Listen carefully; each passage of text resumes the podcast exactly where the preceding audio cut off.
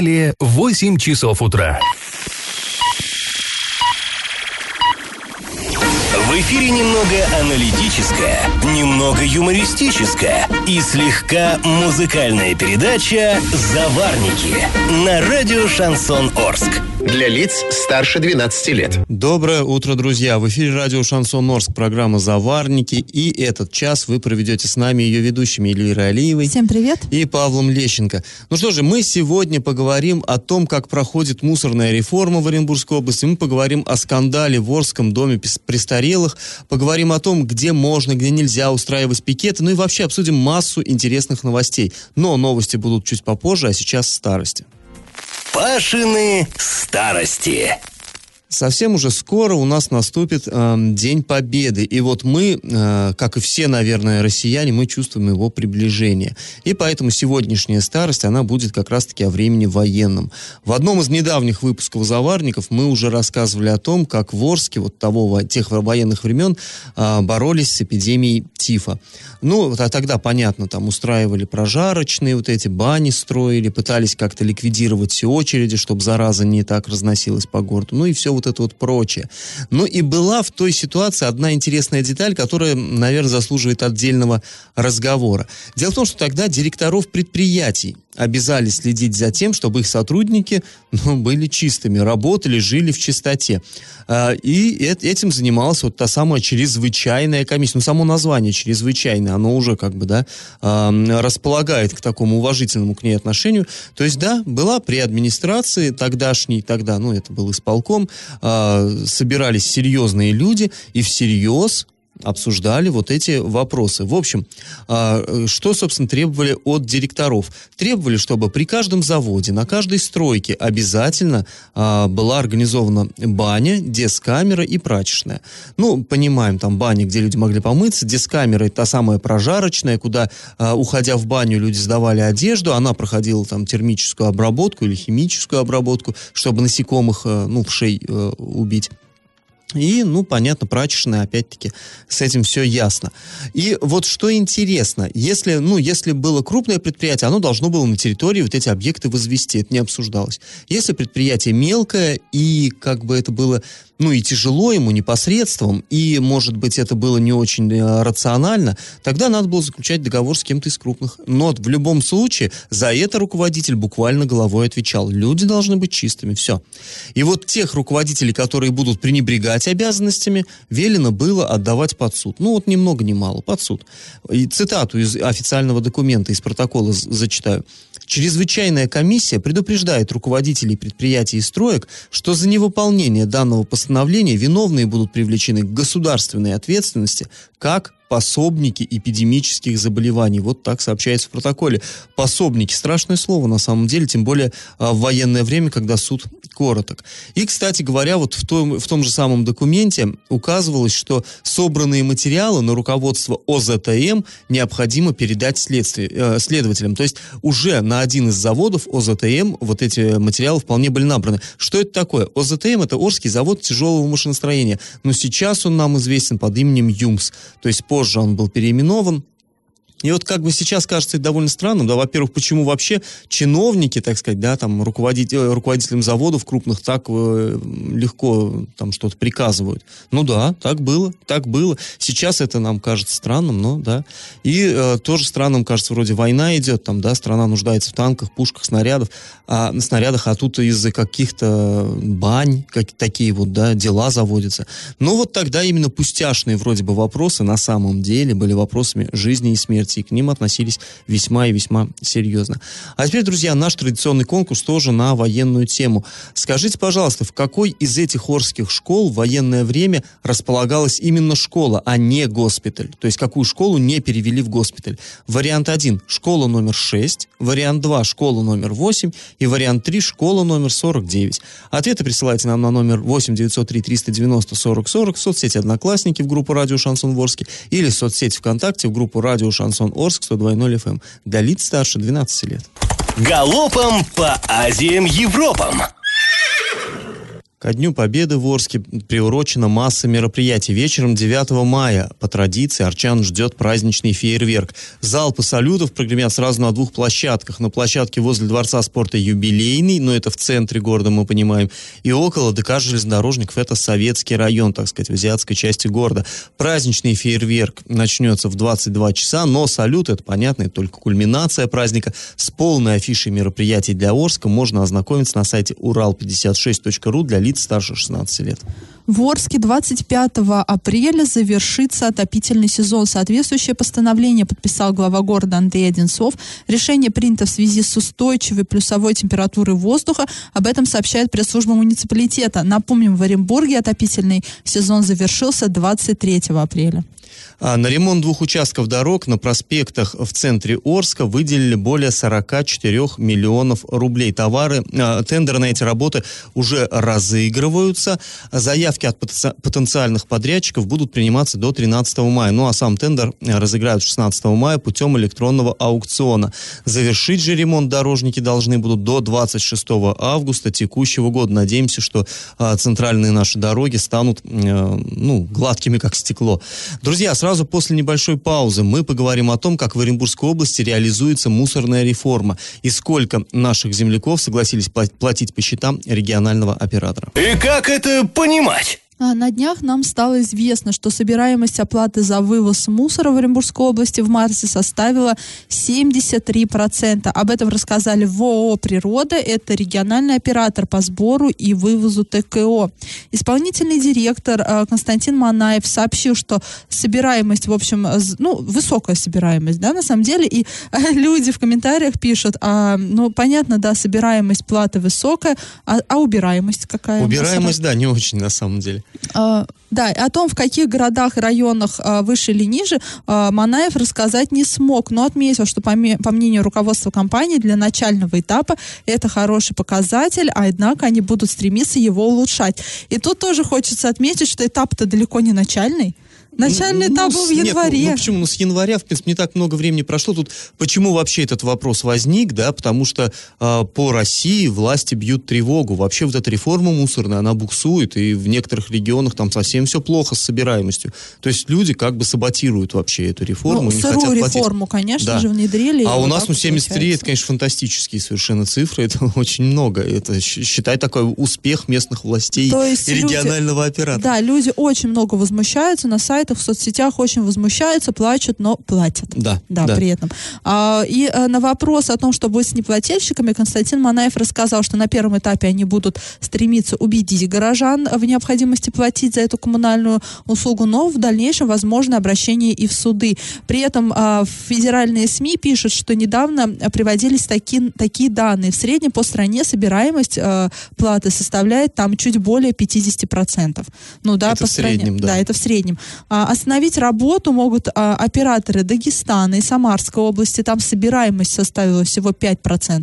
То есть, да, сравните в Оренбургской Я области. вот когда вот это прочитал, и у меня сразу первая мысль, а что, и так можно было? Ну, по всей если, видимости. Если не будут платить, то могут и остановить мусорную реформу. Ну, и, это нет, понятно, это коммерческая деятельность, то есть им невыгодно просто так за спасибо этим заниматься. И... Но ты помнишь, когда была вот эта история с капитальным ремонтом, когда были вот эти массовые митинги в Орске, да, тогда да, да. тоже была маленькая очень а, собираемость платы, а теперь вот отчитывается вот этот фонд модернизации ЖКХ, да, что нормально уже все собираем, люди, люди, скажем так, съели и это, съедят и это, скажем так, и будут также платить. А сразу после паузы мы поговорим о, о скандале, который недавно разразился в Орске. Речь идет о, о, о попавших в интернет фотографиях из дома-интерната для престарелых и инвалидов. Я в теме.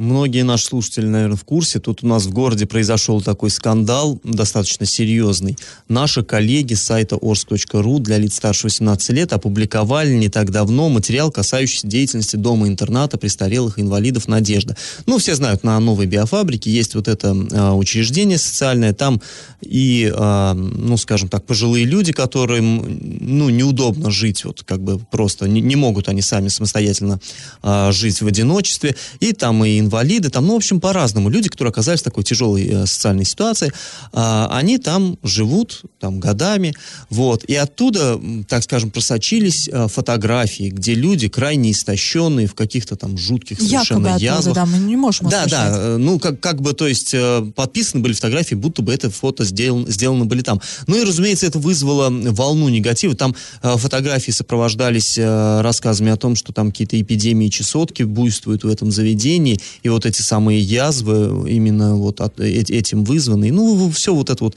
э, жуть совершеннейшая. И, конечно, народ сколыхнулся, потому что, ну, действительно страшные фо- фотографии. И вот, кстати, там еще было какие-то фотографии, где э, какие-то тряпки валяются, вот, то есть э, в, э, как, как это назвать-то, как, типа санузел, да, или вот где складывают белье грязное, и оно валяется какими-то безобразными совершенно кучами, то есть, ну, все это намекает на то, что там какая-то антисанитария и все такое прочее. В общем, жуть. И вот э, вчера в наш город э, приехала Татьяна Самохина, это исполняющая обязанности министра социального развития Оренбургской области, и э, она провела брифинг, и, разумеется, орские журналисты не могли не спросить, как она вот к этой ситуации относится и как она готова прокомментировать. Давайте мы ее выслушаем. Вы знаете, я даже вот когда прочитала, посмотрела эти ролики, я даже не расстроилась по одной простой причине.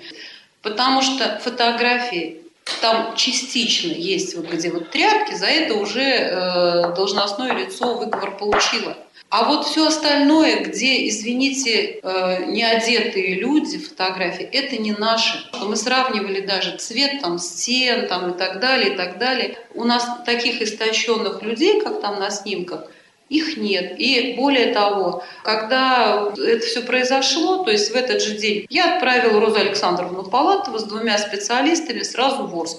В этот же день пришла прокуратура, и они совместно э, совершили обход учреждения. Вчера туда зашла проверка из структур э, здравоохранения, Роспотребнадзор, прокуратура. То есть э, проверка как бы продолжается, она не закрыта. За 2018-2019 год, ну, по сути, вот чуть больше календарного года, в учреждении было 12 проверок. 12 проверок. То есть это практически каждый месяц. Тот аноним, который э, спиной к нам расположен, который дает вам интервью, ну, в чем-то, может быть, он обижен, я не знаю. У нас разные бывают случаи.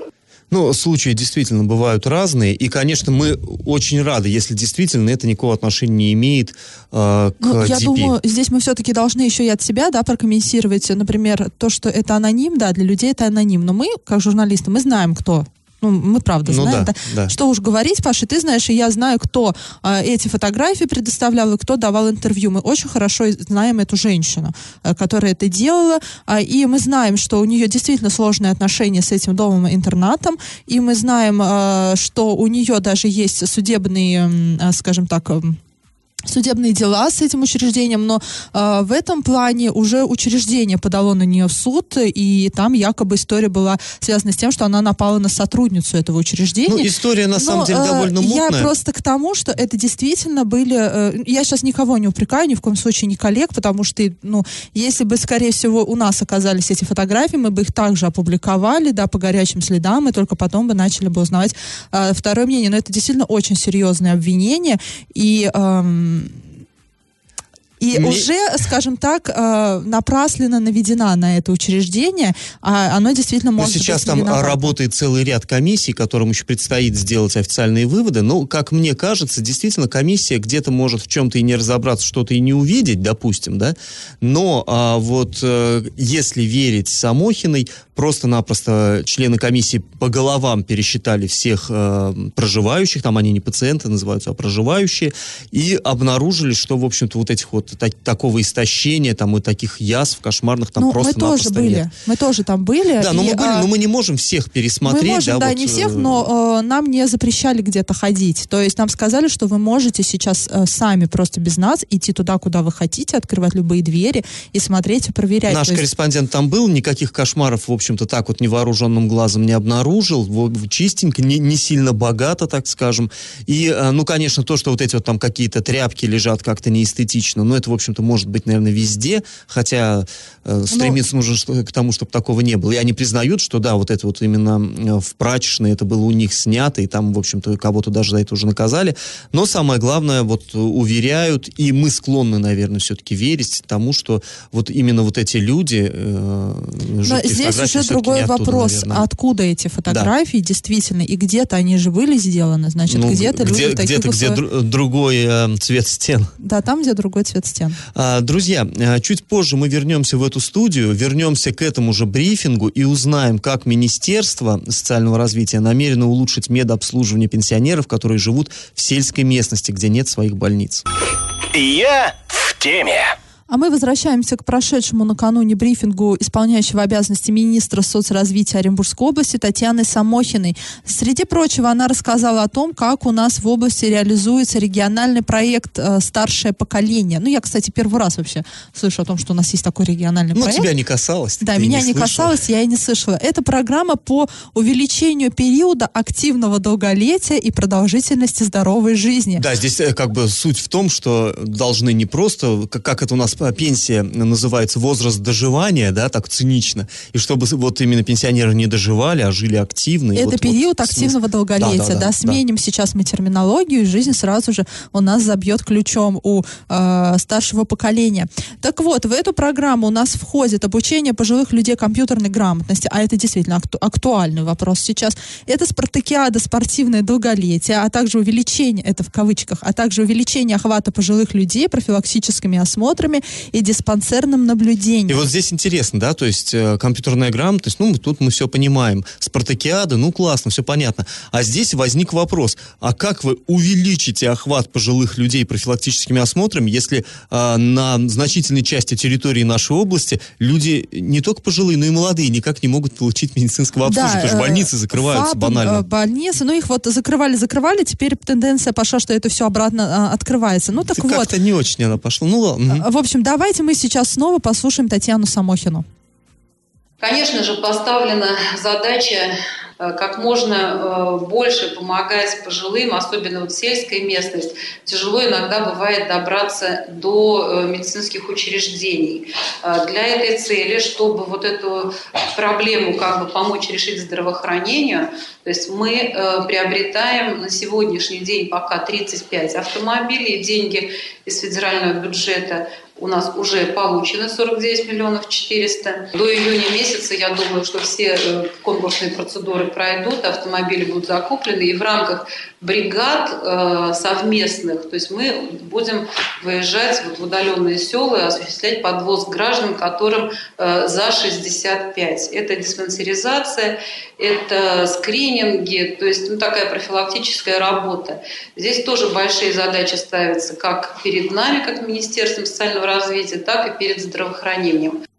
Ну, вот это вполне в духе наших чиновников. Сначала все позакрывать, потом схватиться за голову, а как же так, люди остались без обслуживания, и закупать машину. Ну, мне, мое мнение, ну, вот у меня тоже... очень негативное отношение к этому всему. У меня тоже негативно. Нет, но это, конечно, здорово, что сейчас там будут их хотя бы возить, но это забавно. Машины появятся для того, чтобы возить а, стариков а, в больницы. А где эти больницы? Ну, за где, земель, За сколько да, да. километров в этих районных центрах? Вон, э, мне кажется, жители энергетика, да, вот в Новоорске ездить в больницу, дорога-то не измени, не изменится, а, а машины да, да. появятся, а дорога не изменится. Также они будут вместо 20 положенных минут добираться час до этой больницы, а вот эти машины новые, которые они купят, они на этих дорогах уже через год станут старыми и сломаются, и мы будем говорить, ну, извините, наш автопарк уже все, он весь э, изжил себя. Ну, ну, здесь, да, какие-то телодвижения делаются, вроде как, что вот, вот Но что, они какие-то бестолковые да, телодвижения. Вот мое тоже мнение, что надо прежде чем ломать, сначала 10 тысяч раз подумать, вот да, сначала отмери, а потом уже отрезай. Нет, у нас отрезали, а теперь думают, как чем дыры эти заткнуть.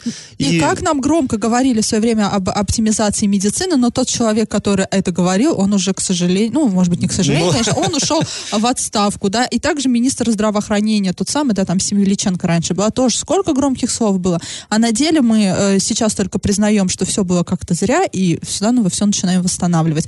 Ну, глупость несусветная.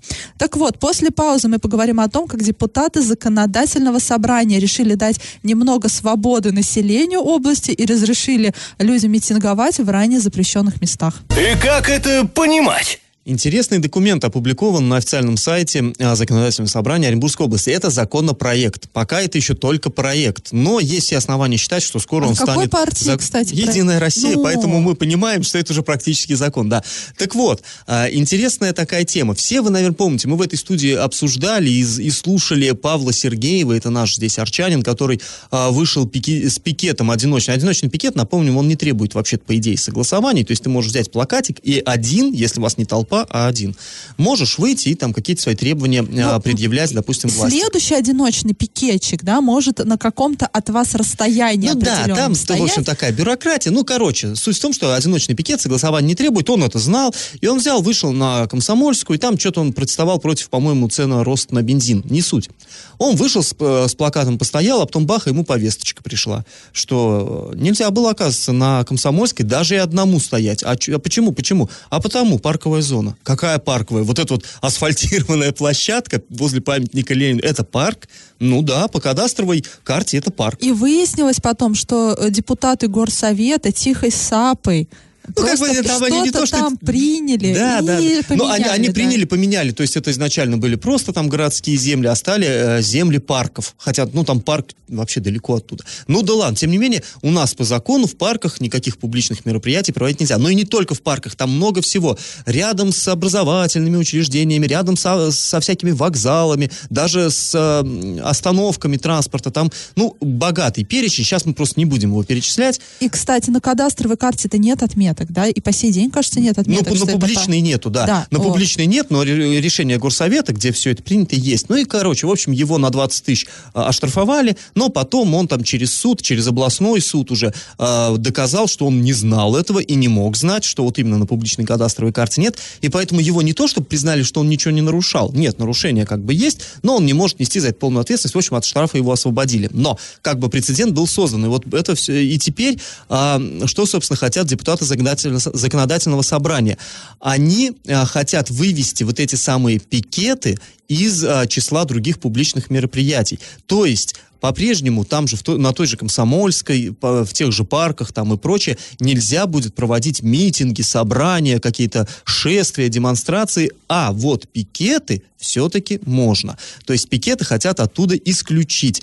И э, чтобы уже люди, как, ну как, ну мы понимаем, да, если человек э, замышляет какое-то шествие, например, он в любом случае придет в администрацию и с уведомлением, ему скажут, э, нет, друг, тебе нельзя там на ту же комсомольскую. И как бы он будет предупрежден и таким образом избежит вот э, казуса такого, ответственности вот этой, ну то есть, понятно, его предупредят. А пикетчик, он как бы никуда не пойдет никого предупреждать, и потому вот оказывается беззащитным, и поэтому им предлагают все-таки разрешить и в парках, и возле там всего-всего вот этого вот в, в этих ранее запрещенных объектах, э, возле э, ранее запрещенных объектах, объектов.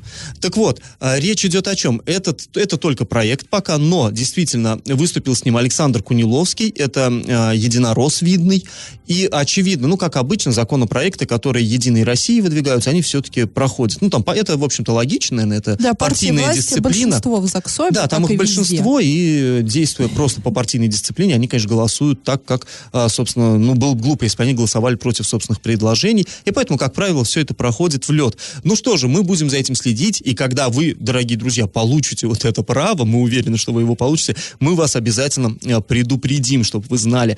А, ну, а после небольшой паузы мы вернемся в эту студию и узнаем, у кого что накипело. Накипело! Накипело на этот раз у, у журналистов города Оренбурга. Э, ну, и, и, и накипета, скажем так, она достаточно интересная. В этом году в Оренбурге акция «Бессмертный полк» пройдет в другом месте и в другое время. Также изменится место проведения э, праздничного салюта, но э, это не об этом сейчас. Так вот, раньше акция «Бессмертный полк», а в Оренбурге это очень большое шествие, участвует в нем около 40 тысяч человек. Году, да, больше 40 да, тысяч и так же, как в Москве, она проходит обособленно. То есть она, это «Бессмертный полк» не участник парада. Люди отдельной колонны принимают участие в этом шествии, потому что вы сами можете представить, да, 40 тысяч человек, это, ну, очень и очень много. В этом году власти решили, что акция пройдет вместе с парадом. Если вы хоть раз были в Оренбурге на параде, если вы хоть раз э, смотрели фотографии с этого парада, вы должны помнить, что это просто волна людей, толпа, не, неимоверно. Это не как в Орске. В Орске хоп-хоп, быстренько, там предприятия, которые а, в смысле, уже... про парад говоришь? Да, угу. в Оренбурге. И э, в, это, в эту вот толпу теперь хотят засунуть и бессмертный полк. А бессмертный полк это гигантская толпа. Она и в Орске гигантская. И здесь еще важно, что э, у них раньше проходило на проспекте Победы, вот это вот э, шествие бессмертного полка, проспект Победы, это такой, ну, достаточно современный проспект, это именно проспект широкий, все. Э, а планируют провести на улице Советской. Улица Советская, друзья, ну, это типа нашей, э, типа нашей советской, собственно говоря, это в старом городе, да, э, вот эта узенькая улочка историч, историческая, ну, конечно, пошире, чем наша советская, есть, но тем не она, менее. Она мала даже для Орского парада. Да, конечно. Она и для она, Оренбургского там мала, на самом деле. просто будет, давка будет, если туда да, 40 тысяч а попытаются туда, загнать. А туда с детьми идут. И вот журналистка Наталья Русинова написала э, у себя в социальных сетях, что администрация решила сделать э, финт ушами и заикнулась о переносе шествия бессмертного полка с проспекта Победы на проспект Парковый. Ну, там... Э, ну, это рядом там да. все, да. Сразу это... и эту блестящую идею якобы при, при, там кто-то предложил, проректоры каких-то вузов, ну, оренбургских, по всей видимости. И вот э, Наталья пишет, я, как ежегодный участник бессмертного полка, самых первых его шагов, сейчас обращаюсь к разуму тех, кто должен принять окончательное решение.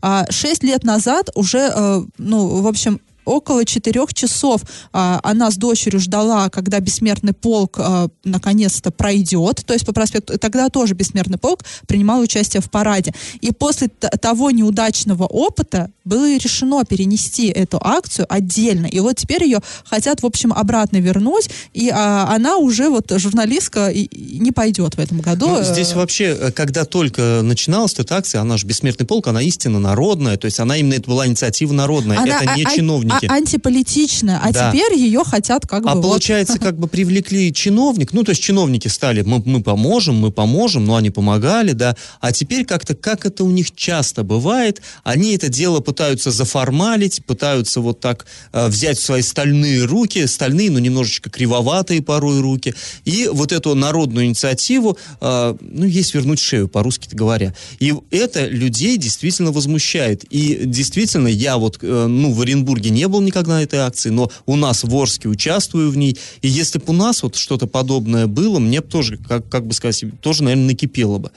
То есть я своих коллег оренбургских вполне в этом понимаю. Да, и Наталья пишет, что 4, э, тогда, э, несколько лет назад, 150 человек принимали участие в этой акции, и эти 150 человек 4 часа ждали, когда же начнется шествие бессмертного полка, пока пройдут все-все-все вот эти вот там э, участники да, Официального парада. парада. А теперь представьте, 40 тысяч против 150 человек. Но я не знаю, мне кажется, сейчас Дмитрий Кулагин должен очень крепко подумать, а, и все-таки у него еще есть время все переиграть. Друзья, если у вас накипело, то не держите в себе, пишите нам во все мессенджеры по номеру 8 903 390 40 40. Пишите в Одноклассники в группу Радио Шансон Орск или ВКонтакте в группу Радио Шансон Орск 102.0 FM эм для лиц старше 12 лет.